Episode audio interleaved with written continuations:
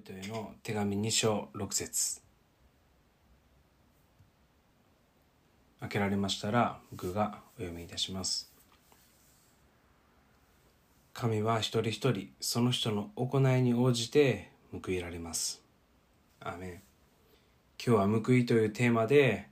御言葉を語らせていただきます。神様は心を尽くし思いを尽くし精神を尽くす者にはそれに値する報いをお与えになられます。また神を信じているけれど御言葉を守らない行わない神を愛さない者には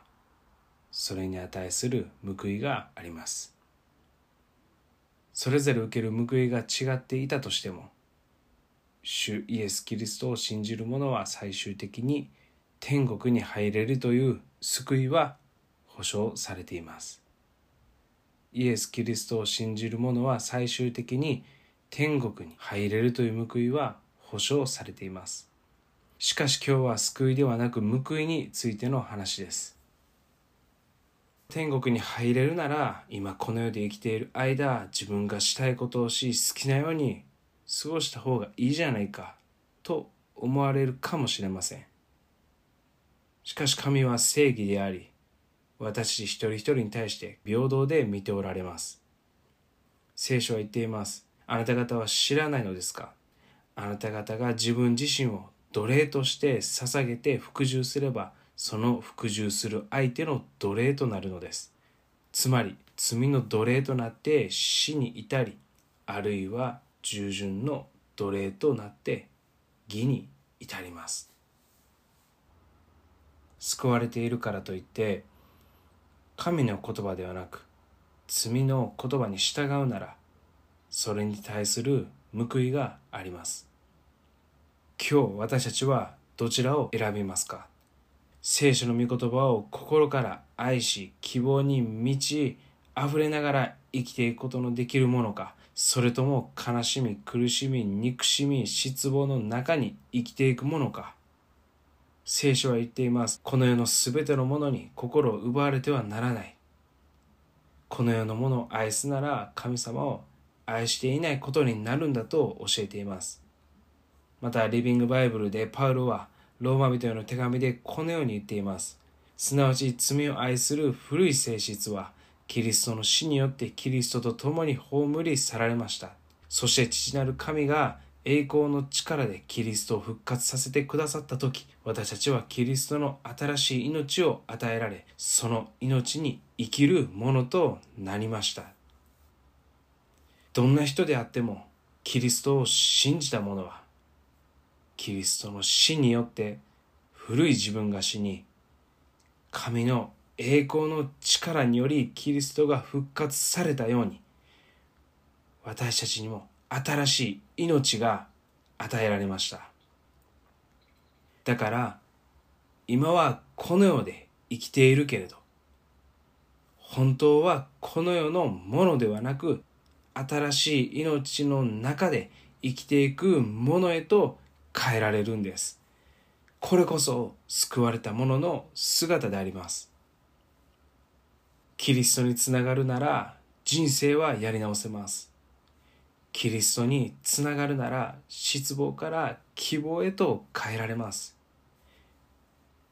キリストにつながるとは神の御言葉にとどまるということです。今日の礼拝を通してもう一度私たちは神の御言葉に信頼を置きたいと思います。神の御言葉にとどまりたいと願います。そして心から御言葉を愛し、守り、行う、そのようなものへと作り変えていただきたいと願うんですけれども、アメンでしょうか？御言葉を守り、行っている信仰生活の中で、私たちは御言葉を義務として捉えてしまうということがあるのではないでしょうか？例えば、聖書を読まなければならないとか、伝道しなければならないとか、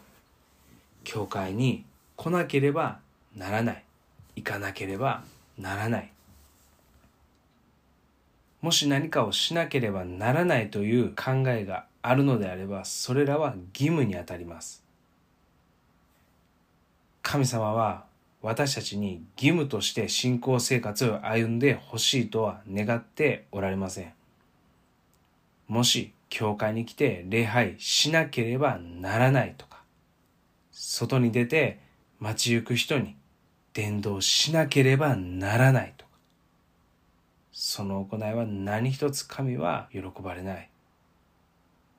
でも聖書では確かにモーセによる実会で安息日を覚えてこれを聖なるものとせよと書いてあります。マルコの福音書では全世界に出て行き全ての作られたものに福音を述べ伝えなさいと書いてあります。これらは間違いなんでしょうか？決して間違いではありません。御言葉を守り行うことは良いことだけれど本当に大切なことは私たちの心がしなければならないではなく心からしたいと思えることです。神は行いよりも心を評価される方であることを感謝します。あなたはどういう思いで今神様を礼拝しているんですか？あなたは今どういう思いで教会に来たんですか？あなたは今どういう思いで聖書を読んでいるんですか？あなたは今どういう思いで御言葉を聞いているんですか？義務ですか？それとも神様に会いたいから教会に来て神様をもっと知りたいから聖書を読んで神様に心からの感謝を捧げたいから礼拝をするんですか？私たちが今問われていることです。しなければならないということは義務でありこの義務を正当化するものそれが立法主義者です。イエスは弟子たちに立法主義者であるパリサイ人サドカイ人の教えに注意しなさいと言われました。それは彼らが自分の行いや立ち振る舞いなどによって自分を正当化し周りの評価に気を止めそれは彼らが自分の行いや立ち振る舞いなどによって自分を正当化し周りの評価に気を止め心の中では罪を犯し続けているのにもかかわらず本心から悔い改めをしようとしないものだったからですだからイエスは言われました。彼らのことは放っておきなさい。彼らは盲人を案内する盲人です。もし盲人を案内すれば二人とも穴に落ちますと。もし義務を続けているのであれば、パリサイ人やサドカイ人のようになってしまうということを私たちは注意しなければなりません。行いによって周りから評価を得て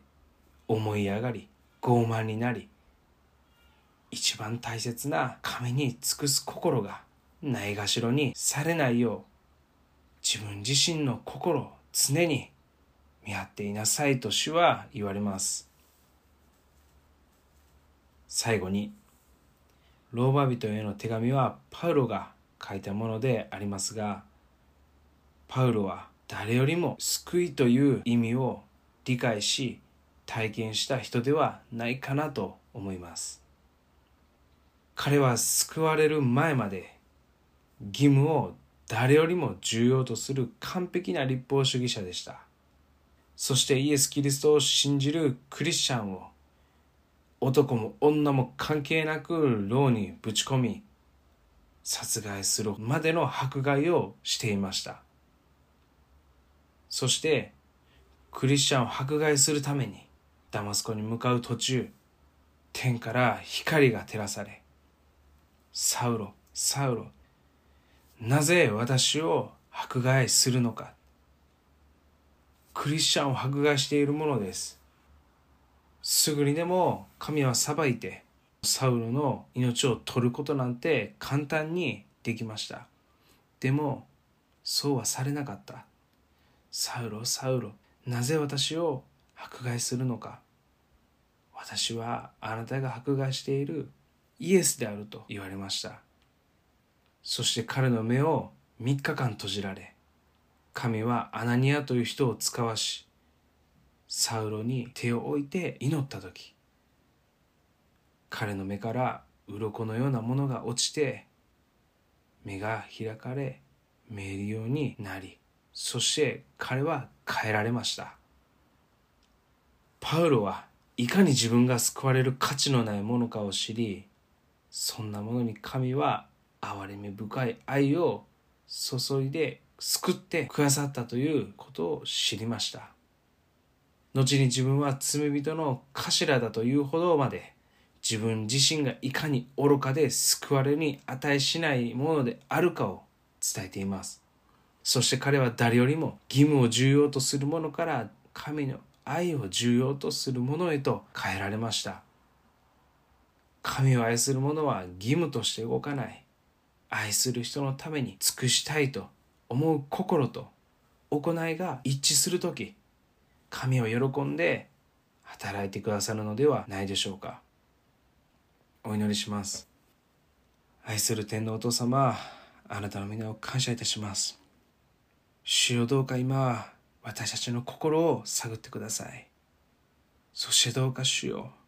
私たちの心あなたが喜ばれる心へと変えてください。そして誰よりも御言葉を愛し御言葉にとどまるものへと作り変えてください。救われるに値しないものをあなたは選んでくださいました。そんなあなたに対して一つでも二つでもお返しができるように。そしてこの救いをこの恵みをまだ知らない人たちのために伝えることができますように。どうか助け導いてください。この祈りを感謝して愛する主イエス・キリストのお名前によってお祈りいたします。アメン。